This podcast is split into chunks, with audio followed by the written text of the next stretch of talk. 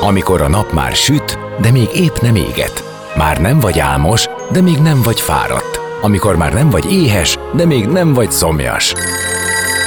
Ö, nem rosszkor? Pont jókor. Fényterápia Fehér Mariannal a Rádiókafén.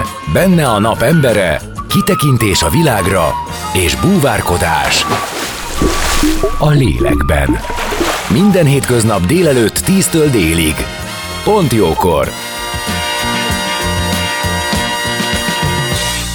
Szép napot mindenkinek, már is folytatódik a Pont Jókor, Szécsi Judit gyerekpszichológus jön az életünk dolgaiba, és mi más lehetne a téma, mint az évkezdés, a kamaszok kapcsolatainak kezelése, a feladataik koordinálása, a család szerepe, az együtt töltött minőségi idő megtalálása a napi rutin mellett, mind-mind sokakat érintő téma, de azt is boncolgathatjuk, hogy egyáltalán mi számít minőségi időnek. Zene után már is kezdünk, maradjatok ti is, érdekes lesz.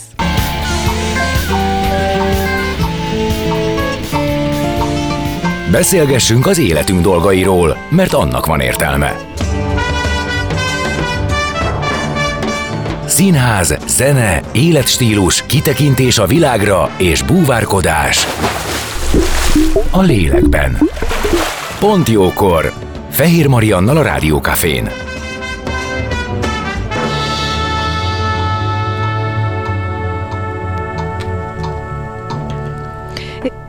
És vendégem Szécsi Judit, gyerekpszichológus, akit köszöntök. Szia, Szia Judit! Marian. Ami visszajáró gyerekpszichológusunk, akivel mindig az aktuális témáinkat meg tudjuk beszélni, és most az aktualitást az, azt az időszak adja. Hiszen uh-huh. mondtuk, hogy évkezdés, Föl kell mindenkinek térképeznie, mi vár rá ebben a fél évben, negyed évben, az iskolai évben, és hogy hogyan áll föl a családi rendszer, ezt én látom a saját családomba is, ugye voltak ö, ö, mindenhol ö, életkori ugrások, ebből adódóan egy csomóféle helyzetbe, új helyzetek jönnek. Szóval, hogy nem egy, nem egy könnyű időszak ez, még akkor is, hogyha amúgy törvényszerű. Mit gondolsz? Valahogy ez az idei évkezdés különösen extrém volt itt a, a rendelési idő és a gyerekek koordinálása. Ez nagyon érdekesen alakult idén. Ugye mindenkinek bejönnek a plusz órák, hobbik, zene, sportra járás, egyéb dolgok, és, és ettől az első pár hét mindig ilyen nagyon ilyen, ilyen amőbe-szerűen alakul és változik. Ez ugye mindenkit megterhel, nem csak a tiniket, meg a, meg a kisebb gyerekeket, hanem a családokat is, meg a pszichológust is, hogy mindenki időben mindenhova odaérjen, de alapvetően minden évkezdésnél látom, hogy úgy, úgy egy ilyen nagy habzsolás van a gyerekek részéről, hogy úgy mindent szeretnének, ami a, a, a délutánt illeti, és baromi nehezen tudnak ebben így ők szelektálni, sőt, nem is tudnak. Úgyhogy első felütésként az, az egy nagyon fontos dolog, hogy ebbe segíteni kell őket, mert hogy az a tapasztalatom, hogy mindent akarnak csinálni, tényleg mindenféle külön órákra járni, és nem tudnak, nem tudnak, vagy nagyon nehezen tudnak közöttük szelektálni. Ez volt az egyik felvetésem uh-huh. nekem is, hogy hol van annak a határa, amikor ebbe a koordinálásba a szülő még kell, hol van, mikor jön be, melyik az az életkor, amikor el kell kezdeni bízni, a gyerekre és a gyerekben, hogy el tudja dönteni, akár mondjuk vegyünk egy sportot, hogy sportot váltana, de az előzőben tehetséges, de aztán kiderül, hogy a két sport egy napon van, dönteni kell, vagy lehet ez egy csomó más elfoglaltsággal is.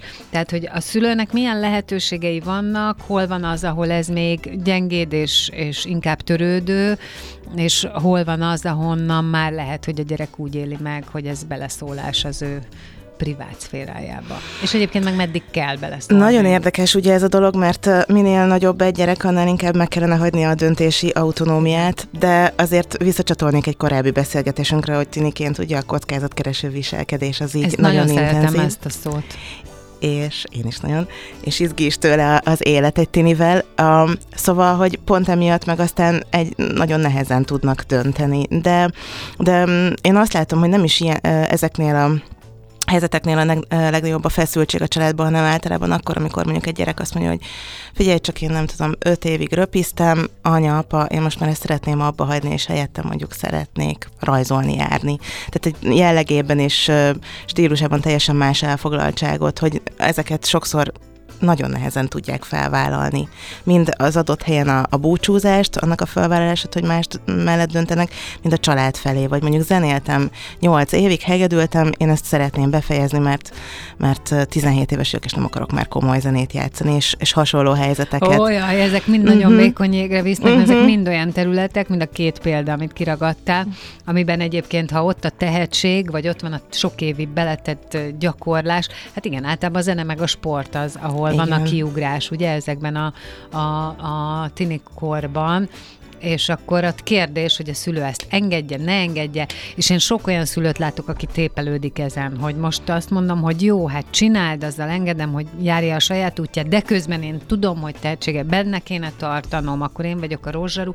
Na ez is egy fontos kérdés, hogy és akkor, hogyha a szülő látja, uh-huh. hogy ez csak egy időszak, amin, vagy úgy gondolja, hogy egy időszak, amin túl kell jutni, Szóval, hogy a priorizálás nagyon fontos. Tudod, Mi a cél? Mhm. számol be erről? Hogy abba hagytam, igen, és édesanyám visszavitt de az hogy, De hogy mi a cél? Hogyha valóban egy, egy, egy sportolóról beszélünk, aki vagy egy komoly zenei pályára készülő fiatalról, bizony-bizony időről időre vannak olyan szakaszok, amikor úgy megfeneklik, akár a fejlődés, vagy úgy elveszti a motivációját egy gyerek, akkor ott az a cél, hogy ezen átsegítsük, és, és folytassa, ha valóban ilyen pályára készül. De hogyha ez egy én úgy szoktam mondani, hogy egy komoly hobbi az egyéb dolgok mellett, akkor, akkor szabad, szabad a döntés, mert hogyha mondjuk itt készül valamilyen Mm, egyetemi szakra egy, egy gyerek, és mellette mondjuk van egy komoly sporthobbija, és úgy érzi, hogy, hogy őt az már nem tölti vissza, hanem, hanem az is egy, egy plusz energia befektetés, ami mm, kvázi leszívja őt, és nem tud fókuszálni arra a célra, hogy mondjuk készül egy felvételére, vagy valamilyen szakra, vagy egy nyelvvizsgára, akkor, akkor igen, mérlegelni kell, és azt lehet mondani, hogy akkor azt, azt lehetséges, hogy abba kell hagyni azt az adott hobbit, sportot, valamit, mert hogy tehát ezt kell megnézni családilag, hogy mi a cél, mi felé tartunk. A, ugye te azt mondtad, hogy ezt sokszor nehezen vállalják fel uh-huh. a mhm. gyerekek. Ö, a felvállalás, tehát végre eljut oda, hogy ezt meg tudja, ki tudja nyilatkoztatni. Mi az, amit te egyébként minden esetben tanácsolsz a szülőknek, bár minél is, tehát hogy a gyerek eljut oda, hogy valamit elmond, akkor mi legyen, a, van-e ilyen praktika, hogy elsődleges az, hogy mindenképp végighallgatni, nem közbe kérdezni, most csak mondok dolgokat. Igen, ez be. amikor ott ugye a szülők előtt felvállalja. Tehát, a szülő is gondolkodjon egy kicsit, Igen. olyan értem, hogy hagyjon magának időt a reakcióra.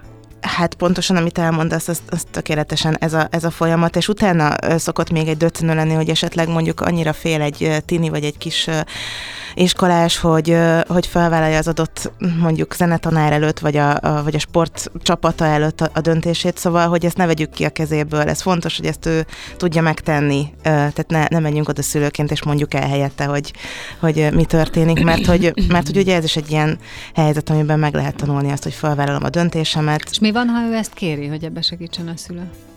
Hát mondjuk le lehet ülni és megbeszélni, akár elgyakorolni azt, hogy így ez hogy fog zajlani. Egyébként a, ez egy mi szoktunk olyat a, a terápiás órán is, hogy ilyen kis szituációs gyakorlatokat szó szerint összerakjuk azt a szöveget, amit ilyenkor ö, érdemes mondani. Akár még el is játszuk az órán, hogy ez, ez egy hogy tud zajlani, mert hogy ezeket nem tudják elképzelni, hogy te jó, oda megyek, és akkor Tehát mi is lesz. az egy járható út, uh-huh. ugye azt mondom, hogy figyelj, nem segítek benne, ez a te döntésed, neked kell uh, végigcsinálnod, de abban, hogy felkészülj rá, abban segítek. Így. Uh-huh. Aha. És hát azért uh, szerencsés esetben egy ilyen döntésnek a felvállalása nem von maga után negatív dolgokat, tehát hogy azért bízom benne, hogy a legtöbb edző, külön tanár az el tudja fogadni, és ez egy tök jó üzenet tud lenni egy, egy tininek, hogyha vállalok valamit, és elmondom őszintén, kultúráltan, akkor az, az, az tényleg egy felvállalható dolog, és az nem, nem jár negatív következménnyel. Szóval ez ilyen szempontból is egy tök jó ilyen tanulási helyzet.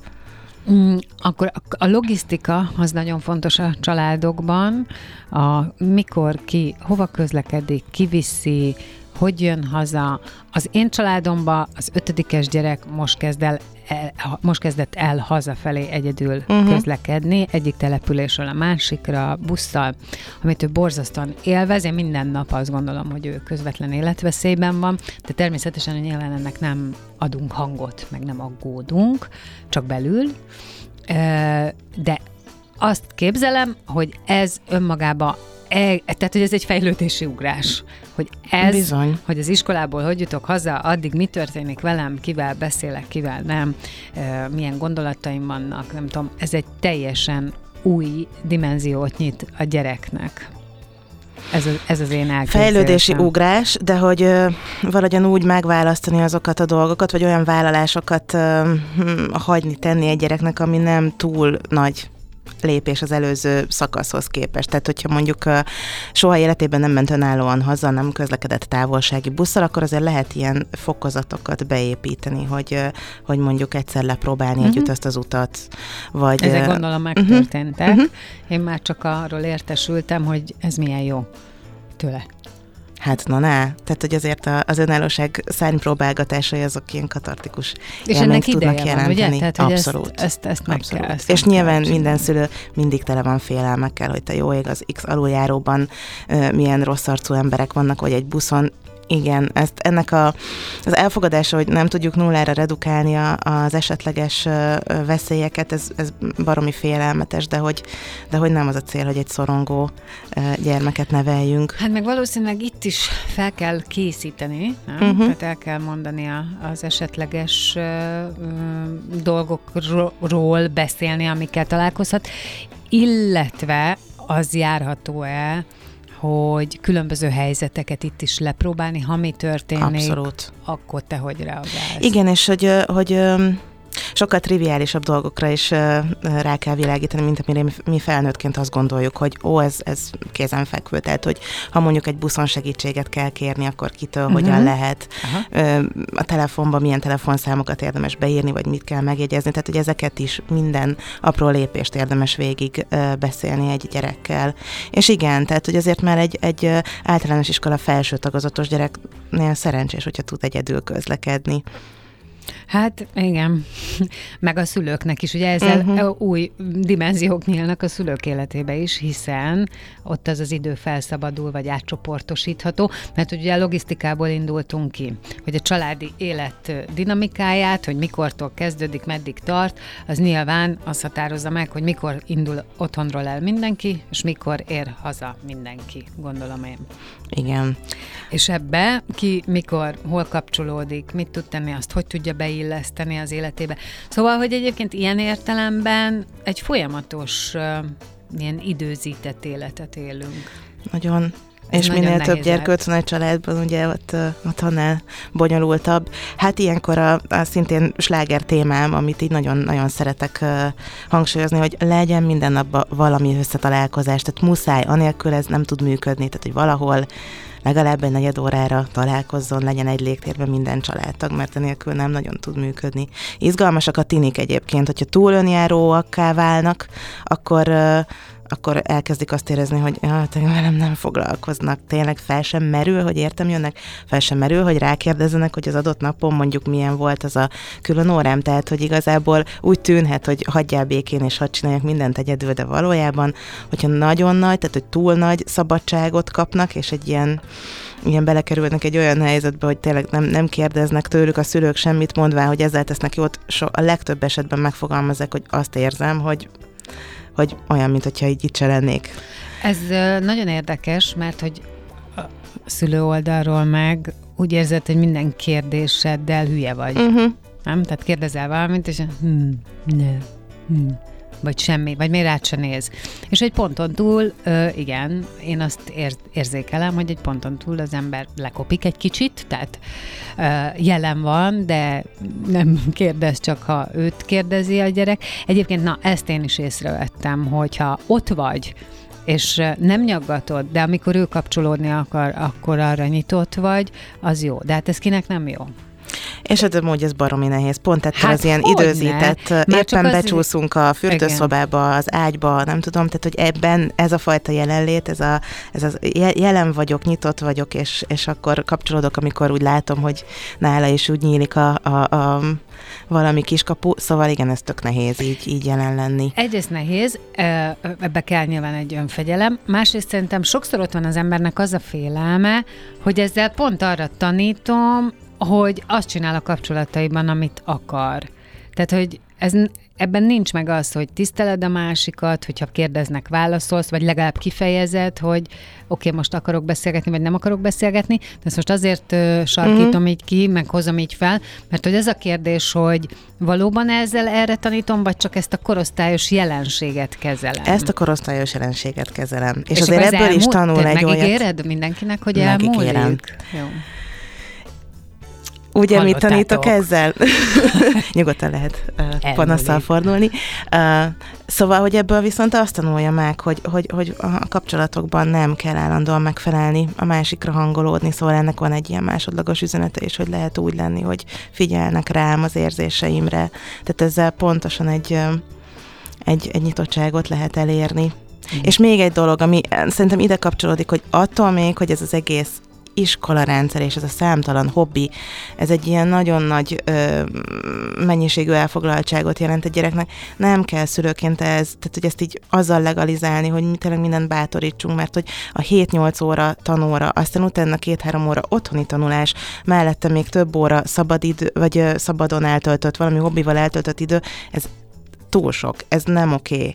Tehát, hogy ebben él a legtöbb tinédzser, hogy este egy 7-8-kor hazaér, és még tanul, és akkor alszik 5-6 órát, vagy még kevesebbet, és utána már így október közepére az őszi szünetre hullafáradtak. Szóval, hogy én, én arra biztatom a családokat és a hozzám járó tiniket is, hogy, tehát, hogy nem, nem ez a, nem kell szenvedni, és mindent, mindent csinálni, és fél hullán. Nem tudják élvezni ettől a sok mindentől a mindennapokat. Tehát, hogy nem ez a cél hanem lehet szabadon is kicsit kicsit lenni, beszélgetni, csak sétálgatni, tehát hogy az ugyanannyira fontos, mint a harmadik külön angol óra vagy német óra délután. Most az lesz, hogy zenélünk, uh-huh. meg hallgatunk kultúrajállót, és aztán visszajövünk, és akkor beszélünk a minőségi uh-huh. időről, mert azt is mondtam, hogy mi, egyáltalán mi a minőségi idő, uh-huh. mi számít annak, és hogy hogyan szakítható ez ki a mindennapokba. Te mondtad, hogy legalább negyed órát legyen már egy légtérbe a család. Ezt kicsit kevésnek érzem, viszont hogyha a 7 perces családra gondolunk, uh-huh. ami beállítólag benne van a jó reggelt és a jó uh-huh. éjszakát is, meg a kösbe a cipődet, akkor, akkor a negyed óra együtt lé lét egy légtérbe az ehhez képest 200 százalék, de hogy Bizony. akkor erre visszatérünk, jó? Oké. Okay. Szécsi Judit gyerekpszichológus a vendégem, gyertek velünk vissza ti is, de most hallgassatok zenét.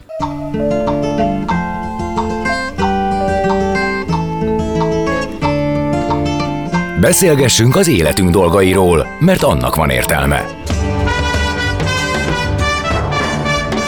Színház, zene, életstílus, kitekintés a világra és búvárkodás. A lélekben. Pont jókor. Fehér Mariannal a Rádiókafén.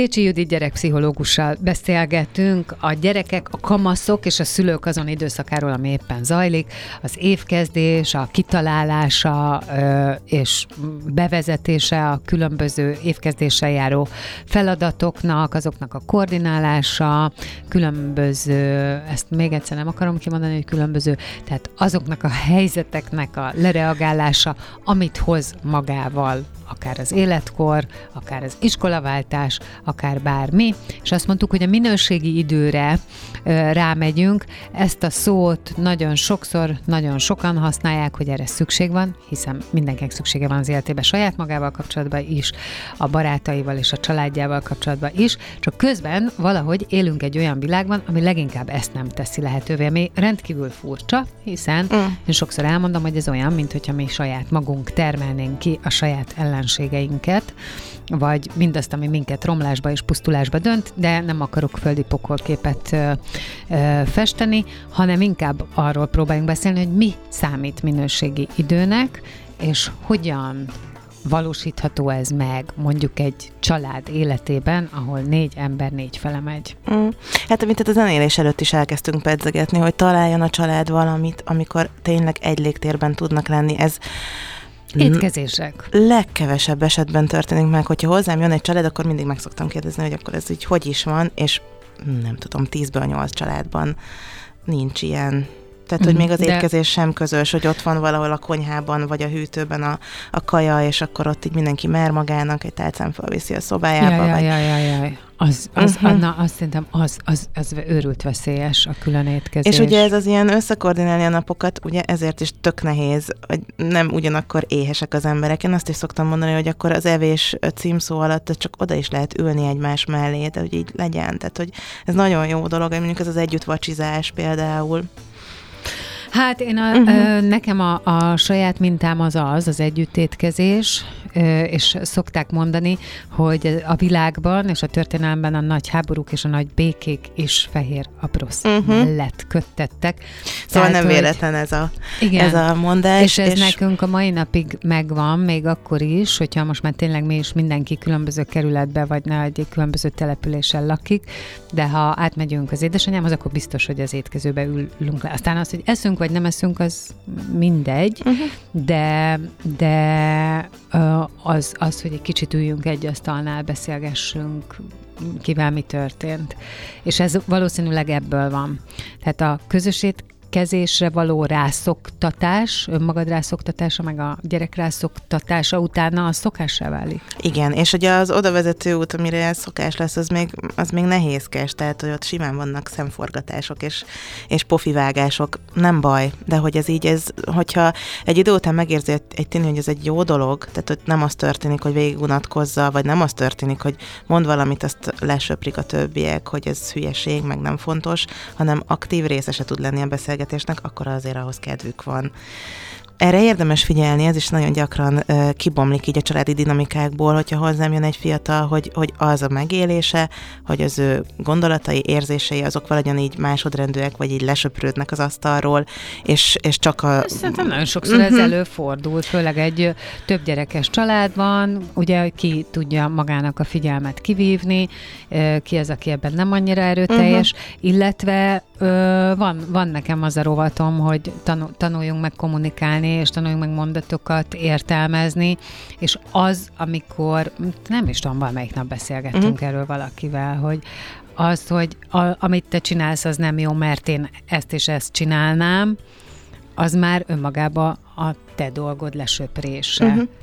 És ezt a, ezt a közbeszédben, a mindennapos kommunikációnkban szerintem nagyon sokszor tudattalanul is adunk Igen. olyan üzenetet, hogy nem érdekes, amit te mondasz, mert én, mert én szerintem, meg mert én úgy csinálnám, én, aki nem te vagyok, aki nem a te dolgaidat hordozom, aki nem tudom az érzéseidet, de én.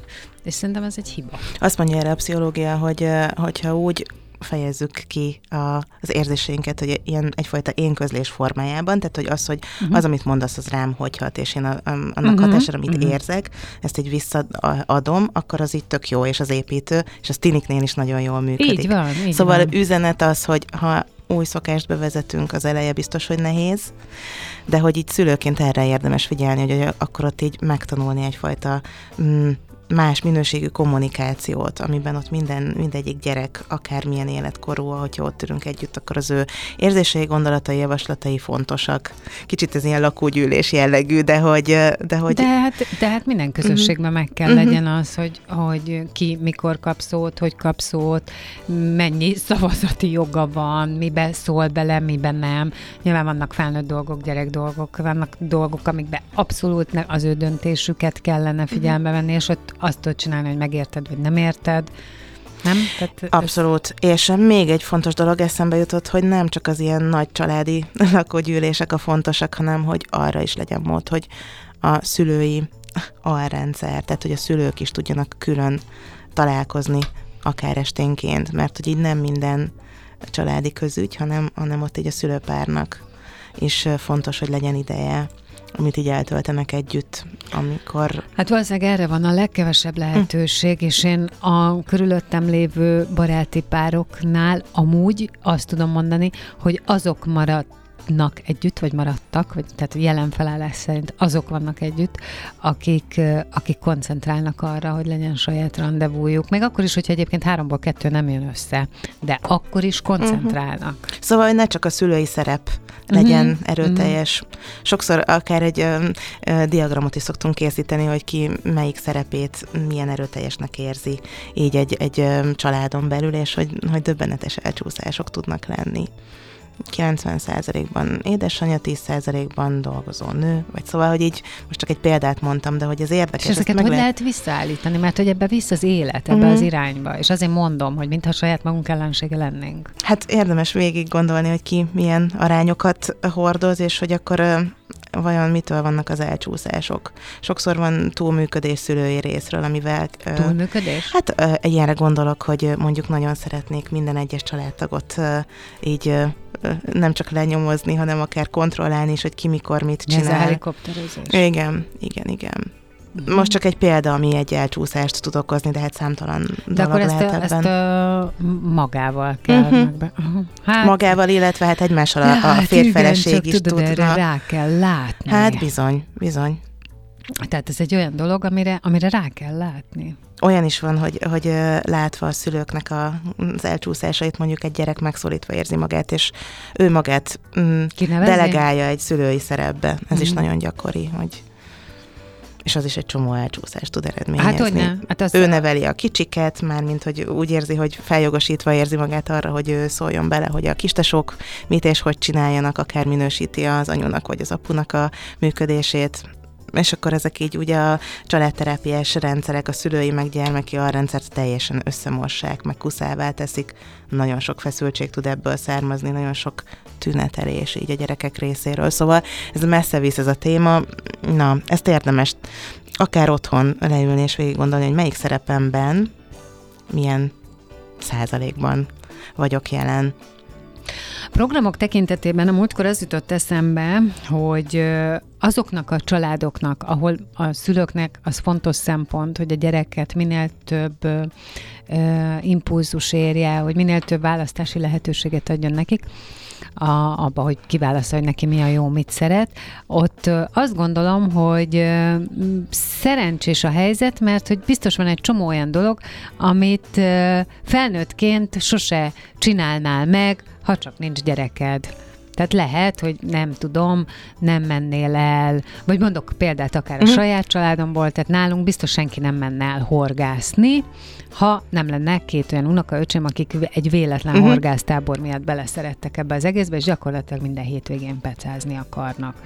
Tehát következésképp így lehet velük együtt lenni, és egyébként ez egy támogatandó dolog. De szóval, hogy, hogy ez a, a felnőtteknek is nyit egy csomó-csomó kaput, egy hát csomó, nyit egy csomó kaput, meg legyenek is nyitottak, tehát hogy most lehet, hogy valami egy gyerek mondjuk ugráló mm. várakba szeret járni, akkor, akkor van, amikor így tényleg így a nyitottság fontos a részünkről, hogyha nincs is annyira kedvünk az ilyesmihez, ebben így ráhangolódni. De hogy ez egy csomó közös programot, egy közös csomó időt, közös programot. tehát itt a minőségi uh-huh. idő az pipa, nem? Tehát, Abszolút. Tehát én azt De ez kell ez a nyitottság, hogy ne azt érezzem, hogy atyavilág nincs kedvem horgászni, és ez az egész egy hülyeség, valahogy nyitottan hozzáállni, és megtalálni hát benne a pozitívumokat. Is, is.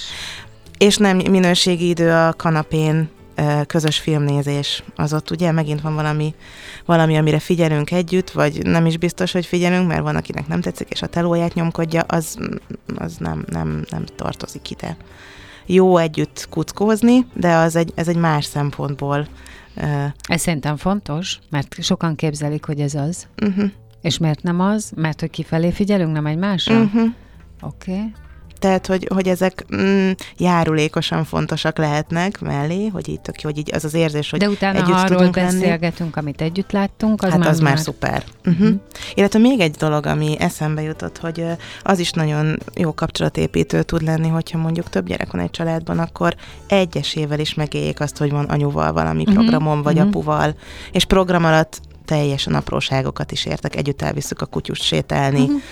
együtt elmegyünk a, nem tudom, megnézni, hogy bármit. Bármi. Nem is akarok konkrétumokat, nem, tehát nekem pici-pici van, dolgok. Van erre, van uh-huh. erre a baráti körömben, ahol öt gyerek van példa, és uh, csodálatos, amikor az egyik gyerek örömmel mondja, hogy ma kettesben megyünk a mamával uh-huh. fagyizni. Uh-huh. És uh, az, a, az a csodálatos benne nekem, ahogy egy ilyen uh, kvázi apróság uh, várakozással tölti el, ahogy ez egy jó dolog, mert akkor ebbe ők ketten lesznek, és ahogy a másik négy ezzel ebből nem csinál semmi uh-huh. gondot. Uh-huh. Tehát ez, ez nem csak a fagyizás maga, hanem pontosan, amit mondtál, arra lehet készülni. Azt lehet tudni, hogy az a mi időnk lesz majd.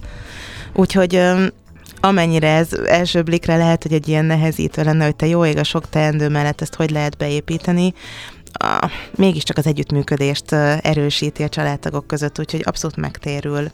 Hát meg nyilván ez a szülőnek is sokat ad vissza, uh-huh. hiszen akkor, ha több időt tölt a gyerekkel, és olyan időt, amiben a gyerek akár mm, nyíltabbá válik, akkor, akkor érezheted azt, hogy, hogy a felszínen van minden, tudsz, tudod azokat a dolgokat, ami éppen zajlik, és nem érhet meglepetés. Uh-huh. Ez egy biztonságérzet. Hát abszolút. Abszolút. Úgyhogy... És te mit látsz, hogy hogy állunk ezzel?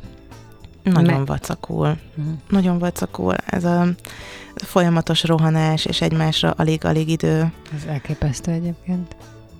Mm, családterápiás helyzetekben is tapasztalom, hogy milyen uh, szokatlan az, az, a, az az ilyen, ilyen szociális aktus, hogy ott van mindenki egy légtérben, és hogy ott így beszélhetünk, beszélhetünk. dolgokról. Uh-huh. Tehát, hogy nagyon sok, gyakran sok idő az, mire, mire megmernek nyílni egymás előtt, mert ez nincs benne így a napi gyakorlatban nagyon sok családnál, hogy így beszéljek arról, hogy mi van velem, és hogy nyilván nem azzal kezdjük soha az ilyen alkalmakat, hogy a legmélyebb dolgokra kérdezünk rá, de pusztán a napi élmény megosztás is, és nagyon gyakran egy szokatlan dolog. Hát van hova fejlődni, uh-huh. meg van mit tanulni, meg van, hogy meghajlítani a teret, meg az időt. Ez szerintem a 21. század emberének napi kihívás. Abszolút. De Mi? hogy valami pozitívumot is mondjak e téren, azért, azért tényleg tehát hogy nagyon sokszor megfogalmazzák a tinik, hogy, hogy van bennük nyitottság, tehát hogy lehet, hogy ezt nem tudják kifejezni verbálisan, vagy, vagy, vagy pofivágások vannak tényleg, de hogy, de hogy van bennük nyitottság arra, hogy, hogy, hogy így bevonódjanak a családi életbe. Biztos. Uh-huh. Hát azért neki is ez a közege. Uh-huh. És ahogy te is mondtad, hogyha szerintem ők akkor távolodnak, ha azt érzik, hogy nem fontosak. Igen. Igen meg, meg az is van, hogy azért visszatérnek. Tehát ennek a időszaknak, ha vége, akkor visszatér, nem is tudom, az hány éves kor, de én annyira emlékszem saját magamnál is, amikor elkezdett fontos lenni, hogy a szüleim hol vannak, hogy vannak, hogy most akkor elmegyünk együtt színházba, vagy valami, és akkor ilyen Ó, az egy nagy visszatérés. Tehát ez, a, ez az újra közeledés ugyanúgy megvan, mint amikor egy gyerek megtanul egyedül járni, mozogni, hogy egy ide, ideig explorálgatja ott a teret, uh-huh. aztán visszatér az édesanyjához, vagy a szüleihez, ugyanez van lelkileg is tini korban, hogy először kell ez az ilyen kifelé figyelés, és aztán, hogyha azt érzi, hogy egyébként ott van a közege, vissza-vissza fog kapcsolódni mindenképpen. Na hál' Istennek, ez jó végszó. Igen. Köszönöm, hogy itt voltál. Én is köszönöm. Szécsi Judit gyerekpszichológus volt a vendégem, és a Pont Jókor ezzel már a véget is ért. Dél van. Pont jókor. Azaz most ér véget Fehér Maria műsora. De minden hétköznap tízkor gyertek, a cipőt sem kell levennetek, csak ha akarjátok.